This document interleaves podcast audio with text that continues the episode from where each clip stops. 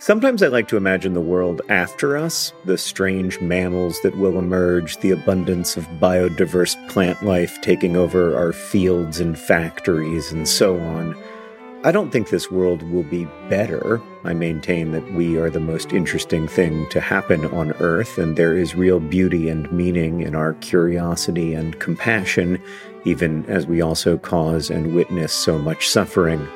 But at any rate, there will be a world after us, after each of us.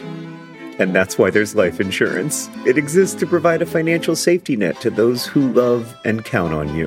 Policy Genius's technology makes it easy to compare life insurance quotes from America's top insurers in just a few clicks to find your lowest price. With Policy Genius, you can find life insurance policies that start at just $292 per year for $1 million of coverage. Some options offer same day approval and avoid unnecessary medical exams. So save time and money and provide your family with a financial safety net using Policy Genius. Head to policygenius.com or click the link in the description to get your free life insurance quotes and see how much you could save. That's policygenius.com. Policy Genius, because there will be a world without us.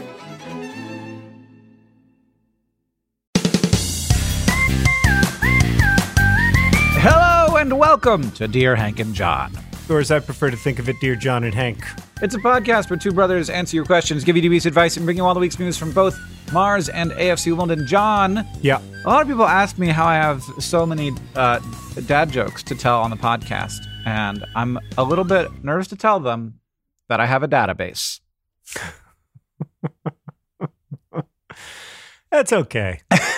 Seriously, though, do you find them on the internet or do you think of them while you're walking around doing your daily business? I tend to uh, go to the Reddit, the dad joke subreddit, and then I look around for specific kinds of things I would like to talk about. Oh, like related puns. And Yeah. then you sort of optimize them for our audience. I optimize them for the for the story that I'm telling. I mean, I wouldn't. Yeah, I, I, now that I, now that I've said optimize, I realize that's the wrong verb. you shine them up a smidge. yeah, Okay. Well, right. Or or down. I could sometimes I depolish. Yeah. just because I. Yeah, you don't want them to be too good. That way, That's right. We don't. The main reason that dad jokes exist, as I understand it, is a kind of barrier to entry for fans of the podcast. Like, we don't want just anyone listening That's right. past the first forty-five seconds or so, Uh-huh. and so it's a way of weeding out the less committed listeners. Yeah, on delete this we do this even more by starting the podcast off by having what will probably be the least interesting conversation that we have during the podcast. Right. We want the real. The, yeah, it's a, it's about selecting for an audience that will be kind mostly. Exactly. There is an this is a very old trick on the internet actually. It goes all the way back to Ze Frank who in 2005 when his internet video show started to become very popular, he introduced a new segment called Are the New Viewers Gone Yet? Yes. Where for the first like 45 seconds of a video, he would do something utterly nonsensical and completely strange and never explain it and then say, Are the new viewers gone yet? And then go Yeah. into the regular video. Yeah, he specifically started doing it because like the, the when he got like a New York Times write up and he was like, oh God, Yeah.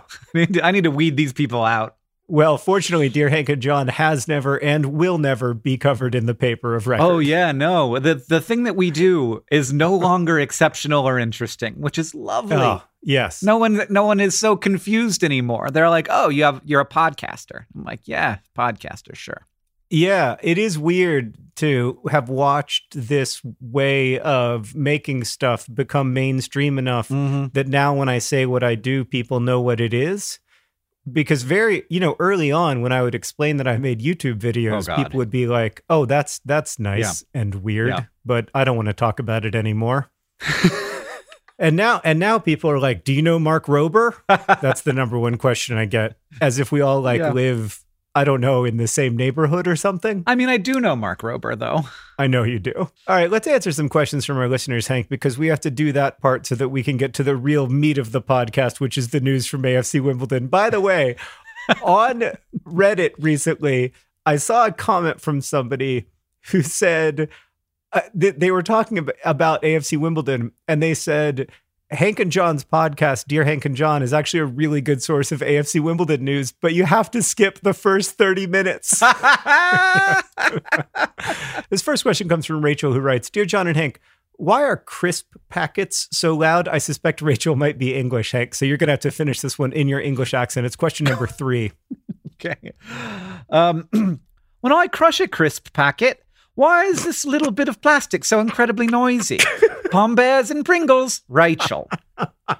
I went all over the place. I was in every was, region. I was for a little while. I felt like I was in the musical Oliver, and then and then at one point I felt like I was at a fish and chip stand, but like yeah. not in England, like maybe one in like Peoria, Illinois, where the uh-huh, where they're faking it, where the employees have been like instructed to only sell fish and chips in an English accent. Uh huh. That was a, yeah. I went all over. That was wonderful, Hank. Why are what I would call chips packets so loud. Like when I get Doritos. Or, no, you would call them for clarity. You would call them a chip bag. Packet is great. Point. Not even, not even anywhere near what for we. For us, would... even packet is usually too pretentious. We prefer bag.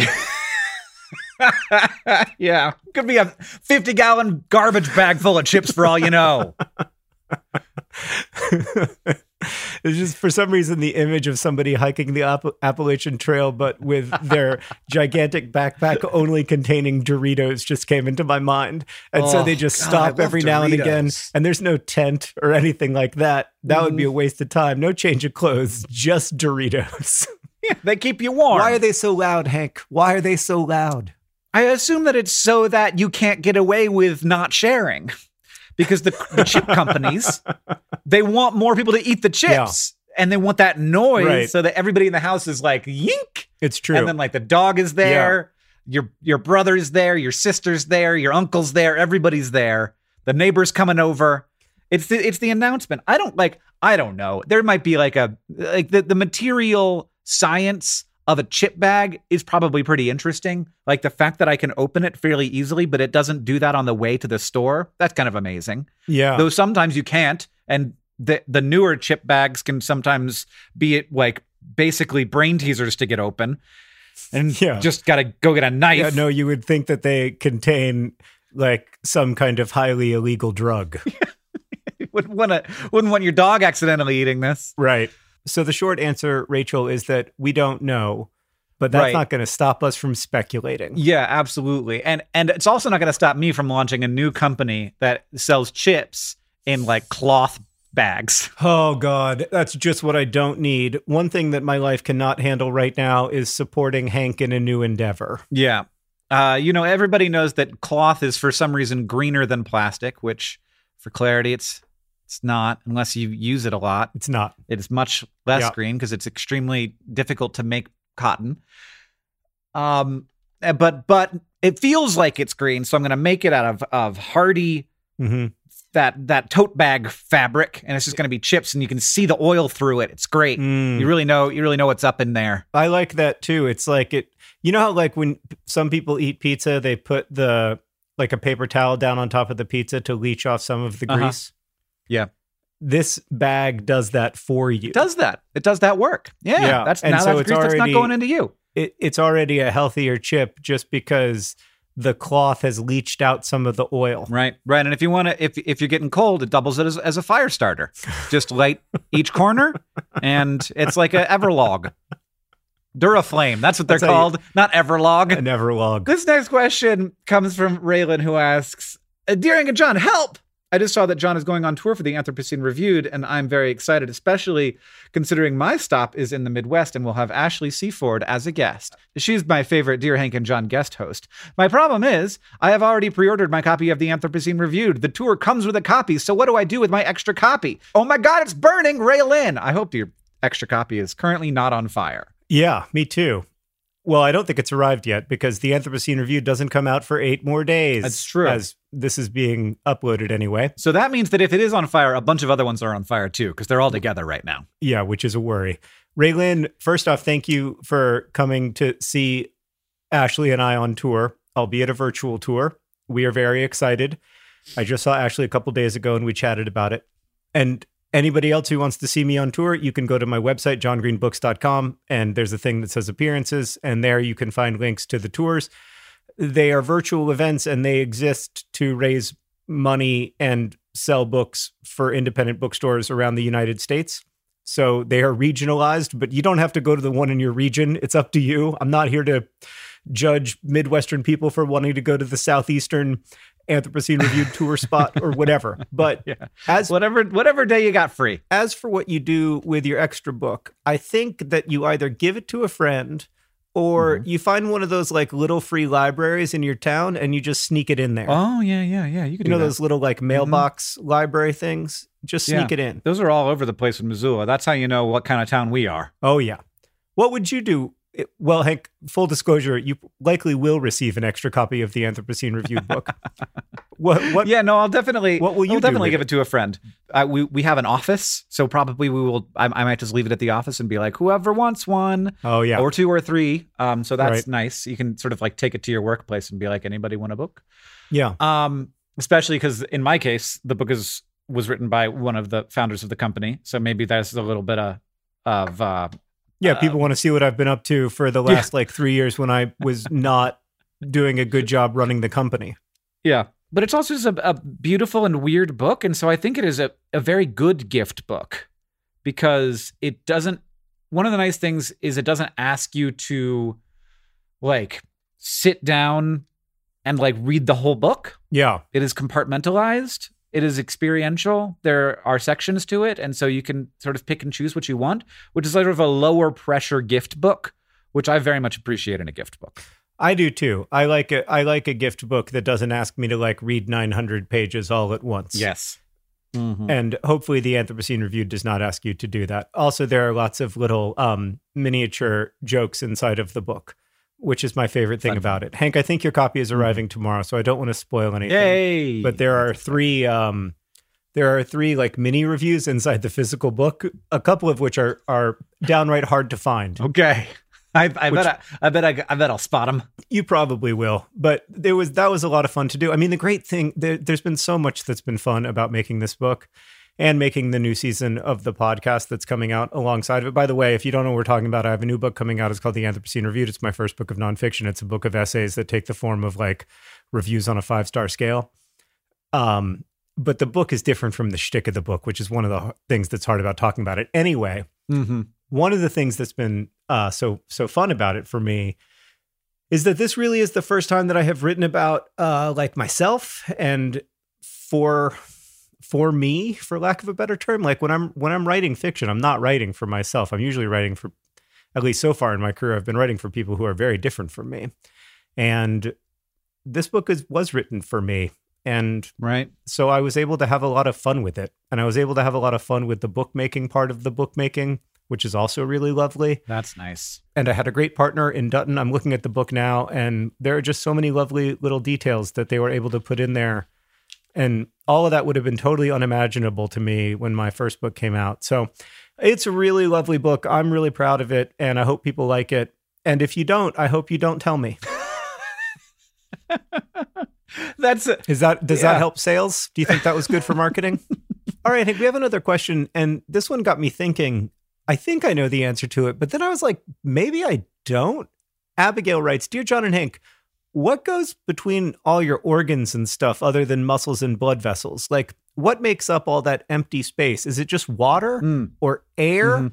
Yabba dabba go, yabba dabba Yabba- gale, Yabba dabba gale. Yab yab. yabba Yeah, dabba gale, Abigail.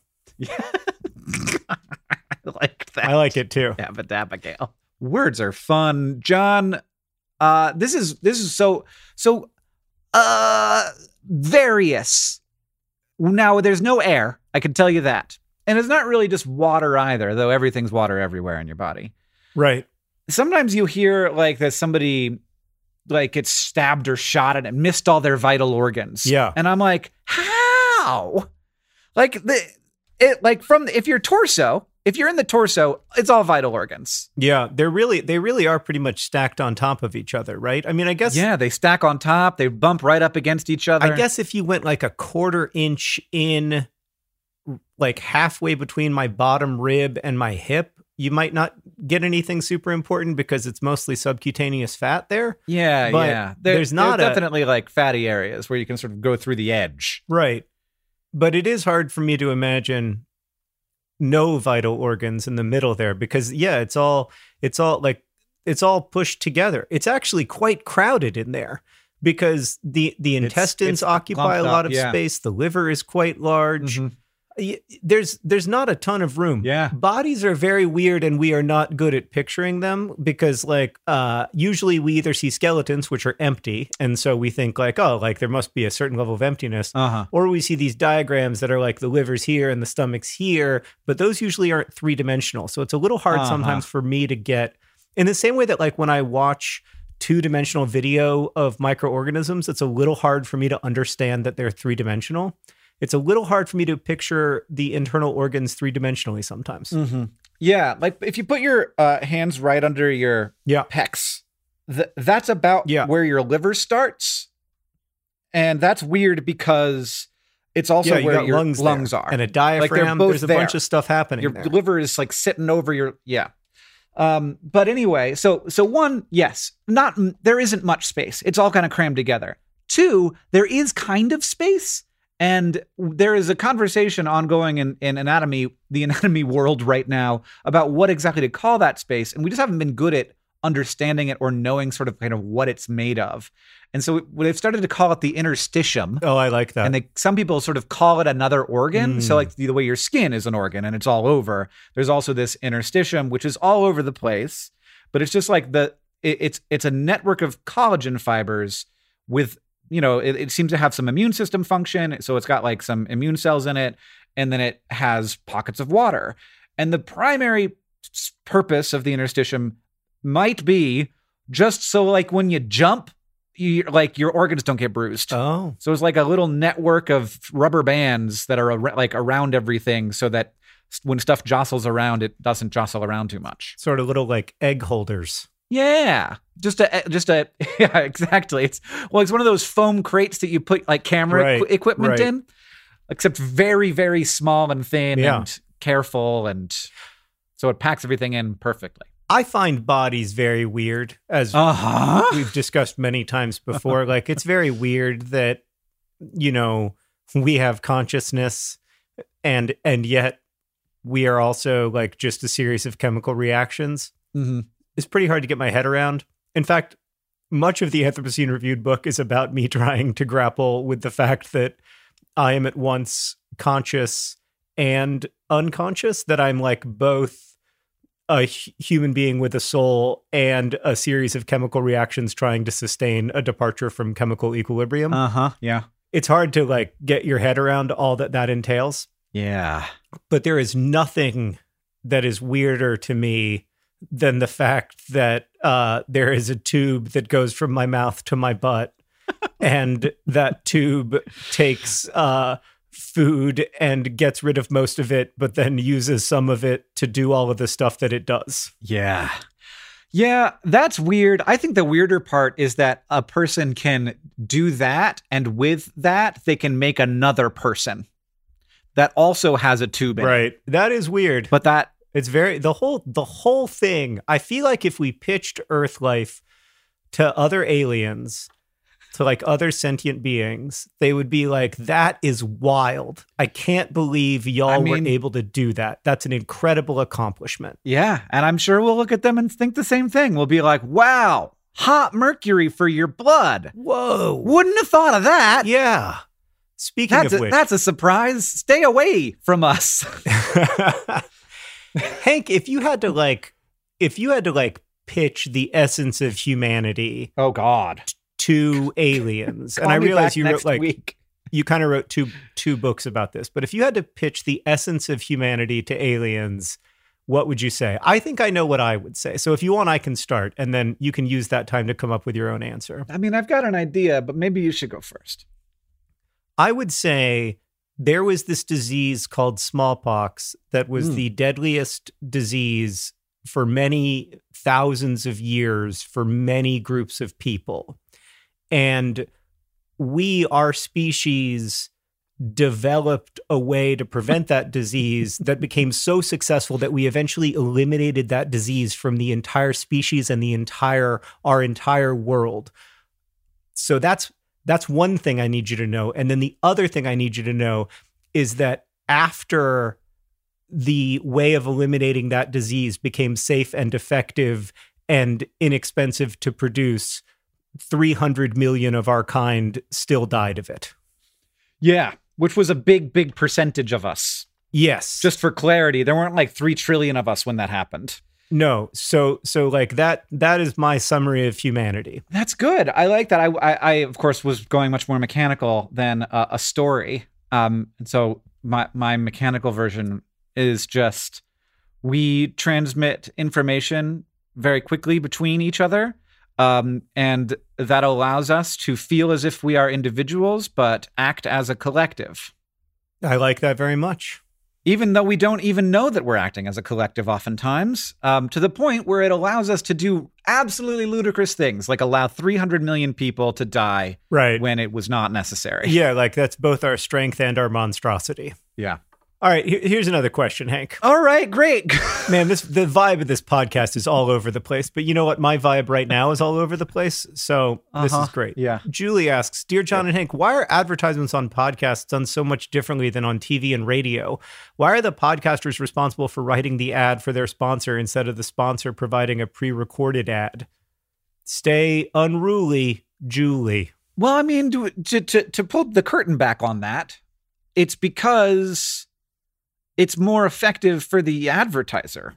Now, that also means that it's a bigger responsibility for the podcaster to choose who you are willing to work with to make to make and, and to some extent not guarantee because like can you ever guarantee but try to guarantee that it's a good company that provides a good service because like it, it is to some extent based on the relationship and that's a little bit what the advertiser is paying for right Yeah, and that actually does have its roots in radio. So in radio, there w- there would be long time, like decades long sponsors of particular radio shows, particular hosts or creators on radio, and those hosts would read the ads in their own words and would talk about their own experiences using the products and that made those kinds of radio ads much more effective than standard radio ads and also more expensive. And so that's the reason. Now, there are still lots of podcast ads that are canned reads or non host reads. They, they, they tend to be less valuable to the advertiser, and so they tend to be less expensive. But Hank has identified exactly the thing, which is that when I am watching, say, soccer on TV, I never think to myself, oh, the host of this soccer show right is endorsing mm-hmm. My use of this particular brand of whiskey. And so television ads can get away with all kinds of absolute insanity that podcast ads could never get away with. Like at the moment, there's a television ad for a brand I like called Subaru, which basically uh, makes the case that Subaru makes your kids safer than any other car. And it makes this case Mm. by uh, imagining a horrible car accident that your child survived because they were wow. in a Subaru. And mm-hmm. if I if I said that on this podcast, if I like said an ad that was like your child will be less likely to die in a Subaru, people would be like, well, one, that's a lie because it is. Mm-hmm. and two, what a horrible manipulative way to try to sell something, right which it is. mm-hmm.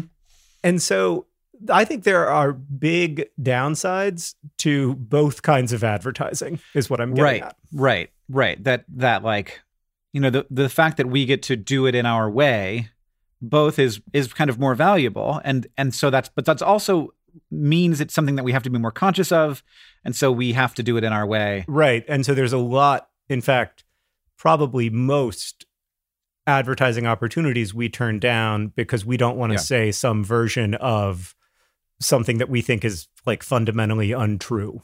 yeah So so we hear a lot from creator friends that it's really frustrating for them that you know TV ads are judged on a different scale and I feel that Mhm. frustration sometimes. But I also think like it's it's good to, to ask advertisers to be more thoughtful and conscientious in their messaging. Like I I think ultimately that's helpful. yeah i mean that is that is the world that it would be better if we were all in Look, I, I think Hank and I are both deep down somewhat ambivalent about an advertising funded internet or an advertising funded cr- creator scape. Yeah, just Yeah. Ad- advertising in general. Like the thing that I that the, I, I'm I worry about um, creating artificial wants Yeah. and desires and and inadequacies in people. Like I I think that that's a lot of what advertising does. Um, but it's nice to be able to control that and to when there's something that I feel like is doing that to just say like I won't do that or uh and and do it differently or just not work with them. Yeah, and I think it's good that audiences are also holding creators to account on that front. Mm-hmm. Yeah. I I think the next step for all of us is to also hold corporations to account for creating Yeah. this creating needs where none exist. Yeah. John, we got another question, and this one's from Maggie. It's important because we're going to be talking about it later in the podcast. Hey, Hank and John, I have been listening to the podcast for quite some time, and I love everything about it. Well, everything, but whenever Not John everything. talks about nobody AFC, loves everything about it. whenever John talks about AFC Wimbledon being in the relegation zone, I get confused. Oh yeah. Like it's a place that is bad enough that you get relegated, but what is a relegation zone? I don't know sports, Maggie. All right, Maggie. So right now, AFC Wimbledon play in the third tier of English football. There's like the Premier League, where like Liverpool and Manchester United and Arsenal play. And then there's the Championship, which is the second division. And then below that, there is, it's helpfully known as League One, the third division of English football. And below that, the fourth division is helpfully known as League Two. It's not your fault, Maggie, that this seems complicated. It is a really dumb system. They should name them League One, Two, Three, and Four, and that would make it so much easier. But anyway, the best teams from League One, the three best teams, go up to the championship.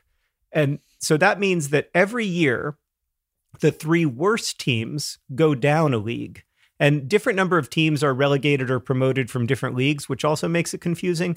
But but basically what it boils down to is the worst teams in a division get demoted to the division below. That's called relegation. And the best teams get promoted up. That's called promotion. And when somebody says the relegation zone, that means that AFC Wimbledon is currently occupying, in the case of League One, one of the four bottom spots in the league. Mm. And at the end of the season, yeah. those four teams at the bottom go down to the fourth division of English football, which in England Right. is the bottom tier that is still considered professional. And so you really don't want to get relegated. It's a painful experience. Lots of clubs don't recover well from relegation. And so it's possible to get Hmm. relegated uh, in, in a quick series of cycles. And pretty soon you're out of Ooh, wow. out of professional football altogether. Clubs, so Wow. it there are real stakes involved. It's not just um, playing for pride, which is mostly what what it, it is in in the U.S. So you don't want to get relegated. Wow. Um, so so basically the relegation zone is if you are in that zone and, and like if we just said, okay, the season ends today, you would get relegated. Yeah, and indeed, Um, that is like if, if today was the last that is exactly yeah. what happened last year.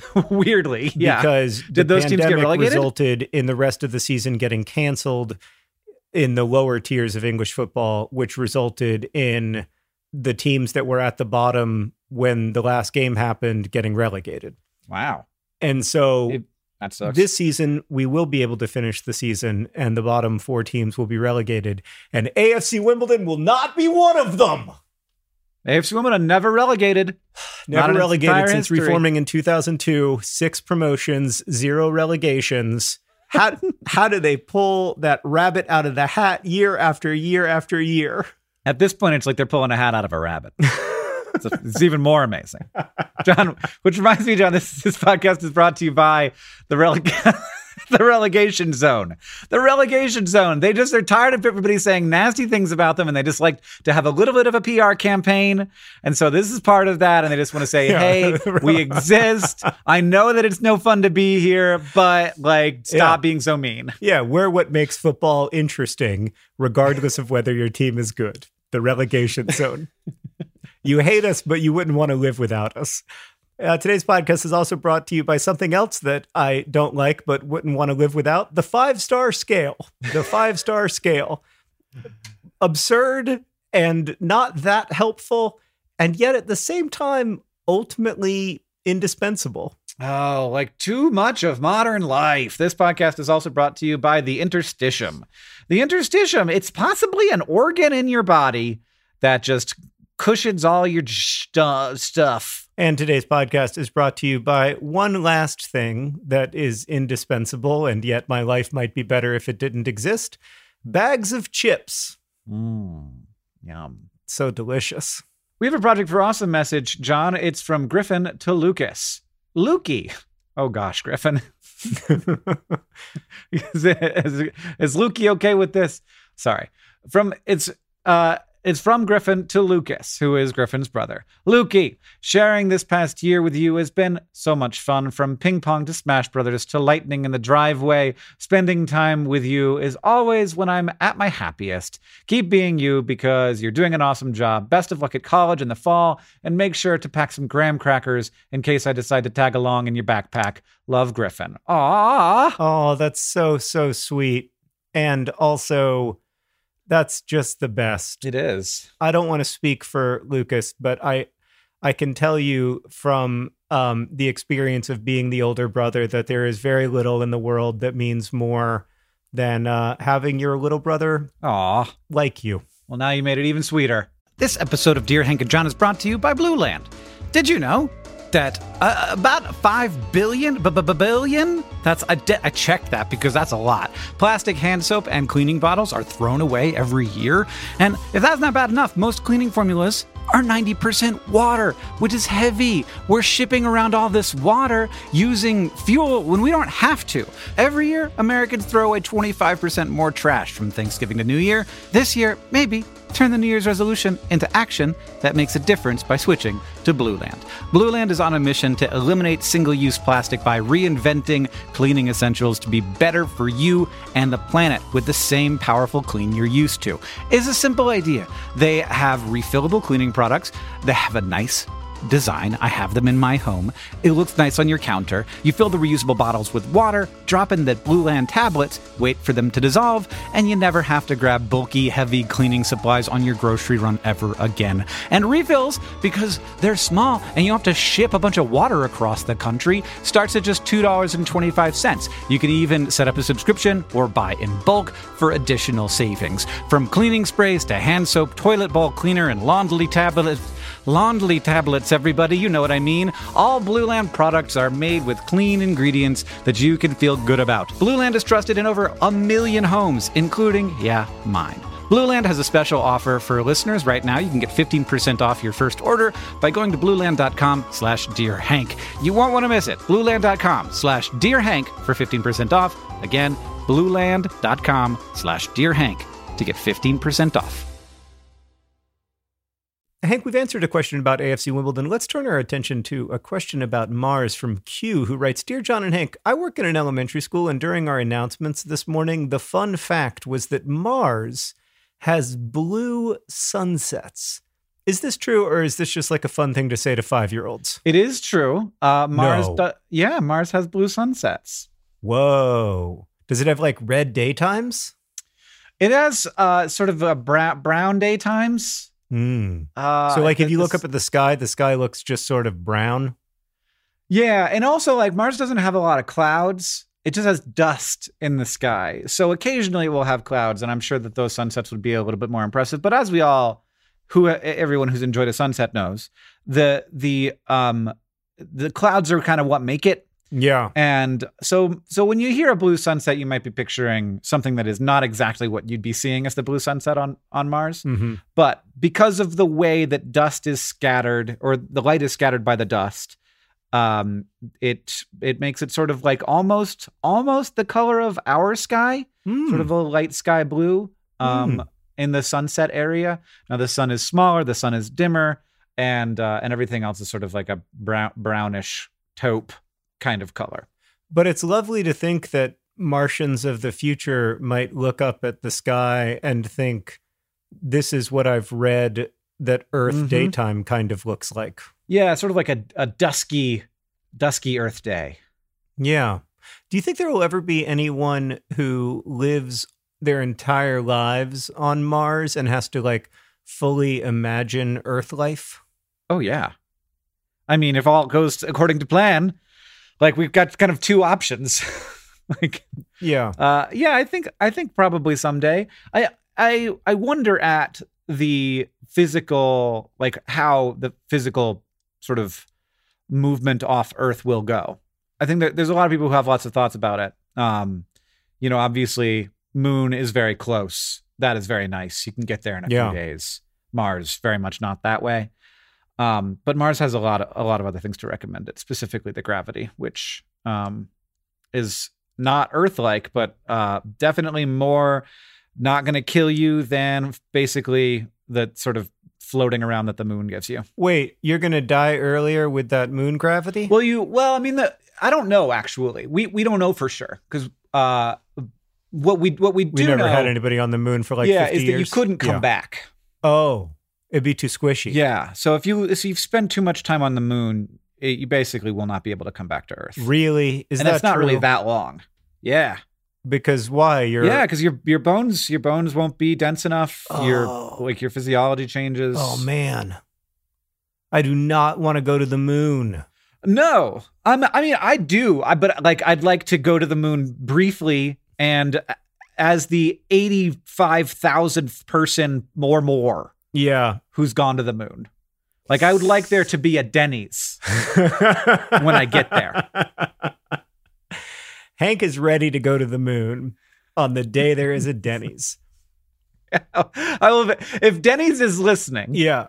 the when you open up the first Denny's on the moon, here's Hank Green. It's 2021. Can you believe this? Predicting moon Denny's. Here I am predicting moon Denny's, and I'm just saying, I will be happy to cut the ribbon and be your spokesperson for moon Denny's. I, I would love some moon eggs.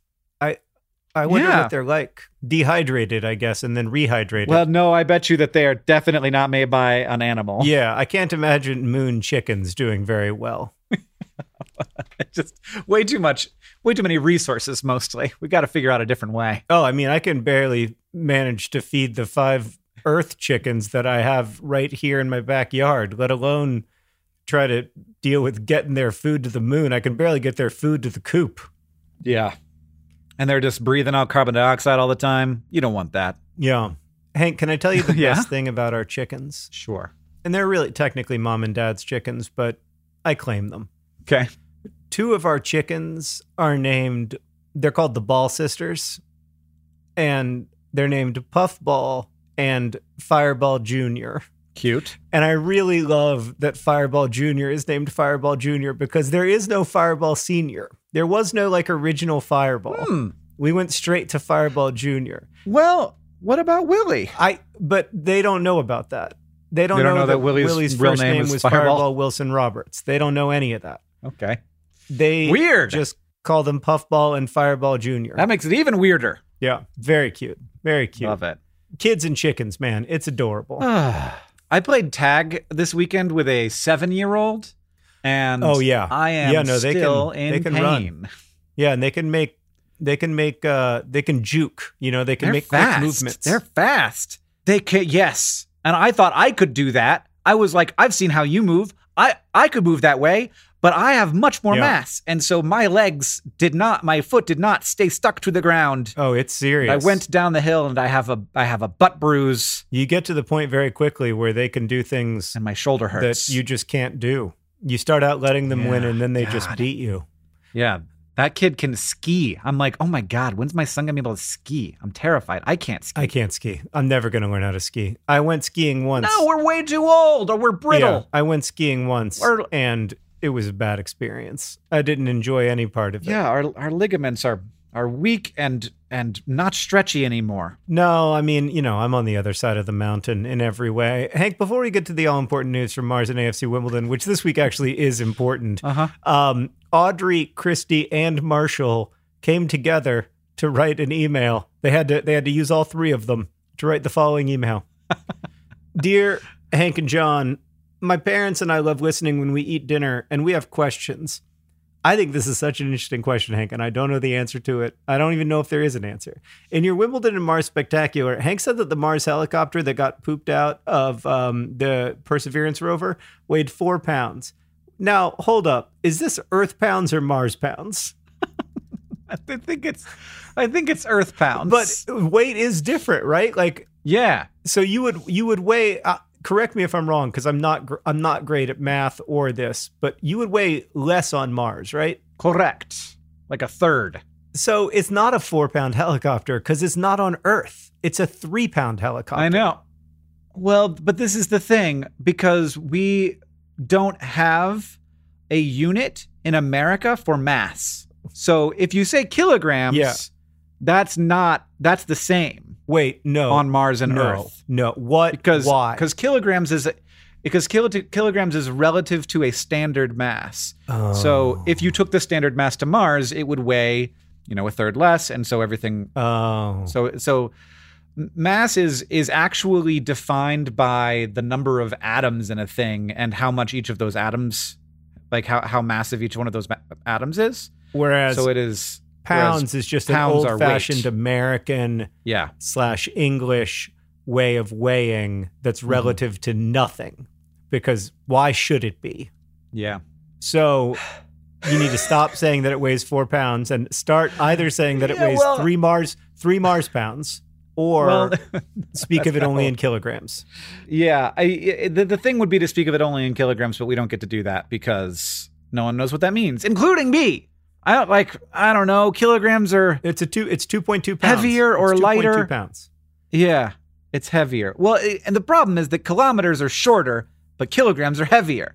And I'm like, pick a pick a side. I think you just say there is a two kilogram or four Earth pounds or three Mars pounds. I think you got to say the whole thing every gotta time you're talking all, about the the whole thing. helicopter. Yeah. And Hank, that brings us at last to the news from AFC Wimbledon.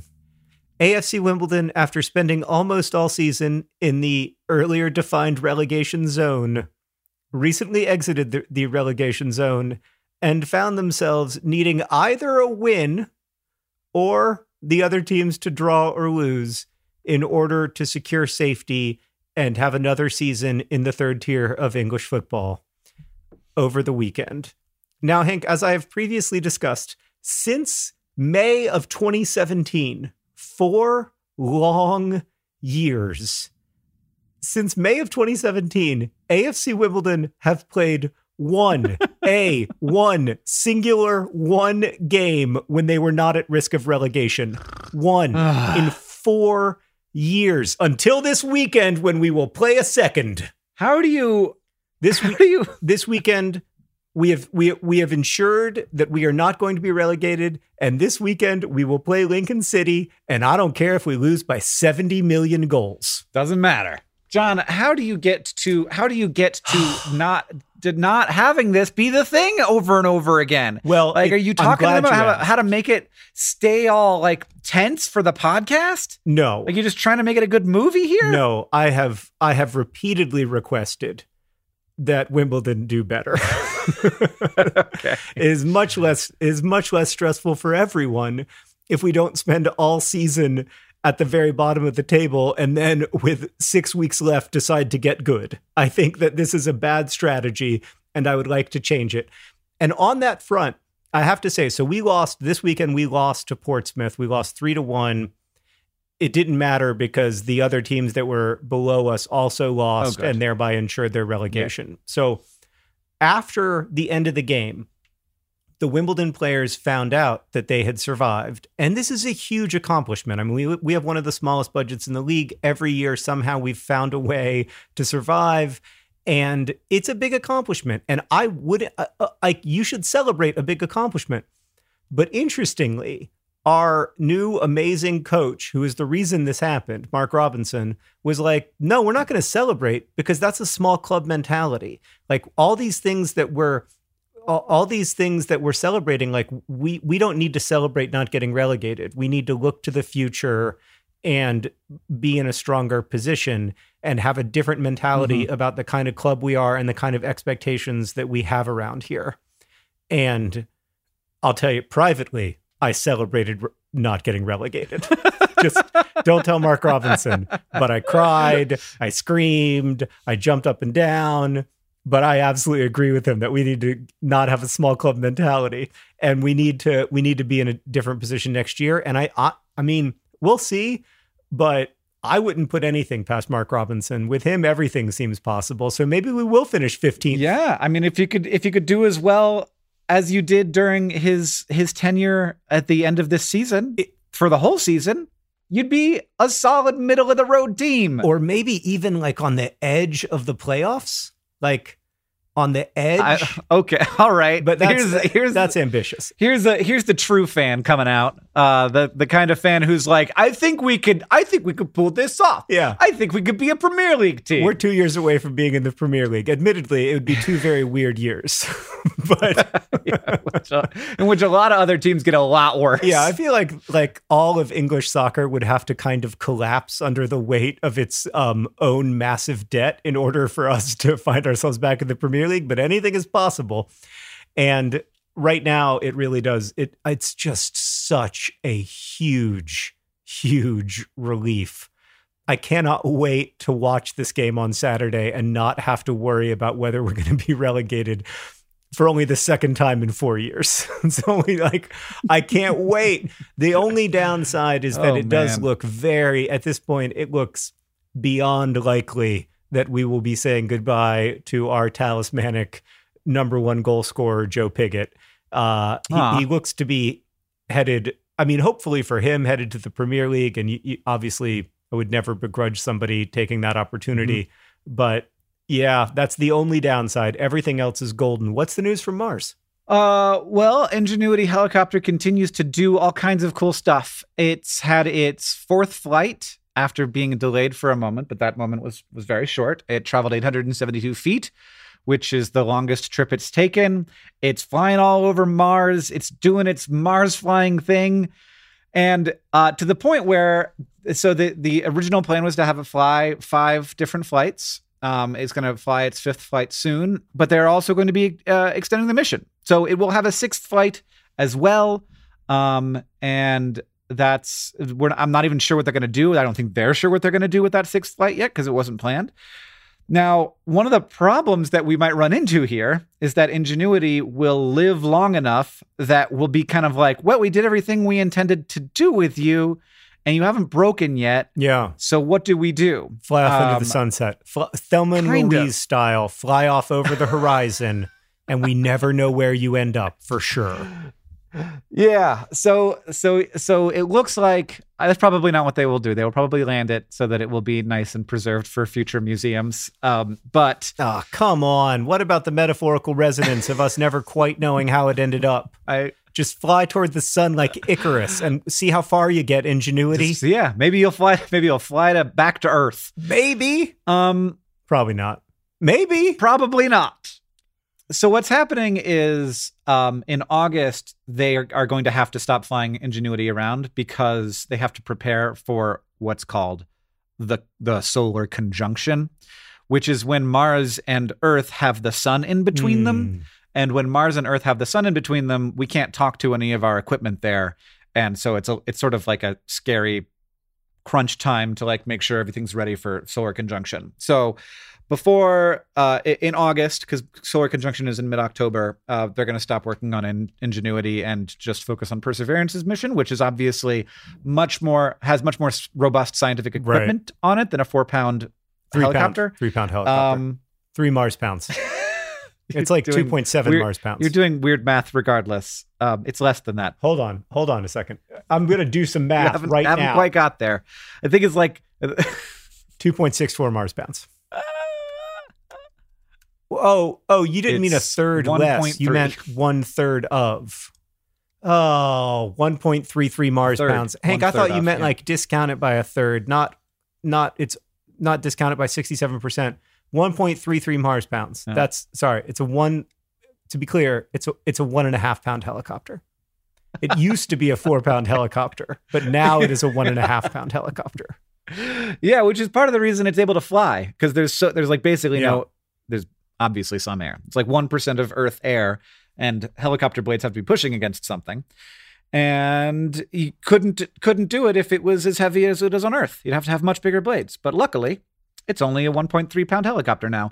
So anyway, um, that that is the uh, that will be the total length. Now it could end before that if the solar panels get dusty or something, but we are in a good situation with with Ingenuity, and we're in a good situation with Perseverance. Both of those missions are ongoing, but it's just a little bit like kind of trying to decide which mission we want to concentrate on, and we kind of can't do both at the same time effectively because we can't send the data over, and also it just takes a lot of mission specialist time to be focusing on the helicopter and not Yeah. Percy. Well, I have to say I have watched some of these helicopter flights, and they, they are wondrous to behold. I mean, it is very so good. strange and beautiful to think that Mhm. we are flying a remote control helicopter on Mars. Like that is Yeah, yeah. that's mind blowing. If you told my 10 year old self about that, he would have been like, wow, What? Yeah, totally. where are the flying cars? That would have been his Oh, next that's so question. cool. We got bad news about the flying cars, little John. Yeah, didn't happen for us. And I mean you, little John, not not not actual little John. although I'm sure he's also disappointed. John, thank you for making a podcast with me. Um, I had a good time. This podcast is edited by Joseph Tuna-Mecis. It's produced by Rosianna Halse Rojas and Sheridan Gibson. Our communications coordinator is Julia Bloom. Our editorial assistant is Deboki Chakravarti. The music you're hearing now and at the beginning of the podcast is by the great Gunnarolla. And as they say in our hometown, don't forget to be awesome.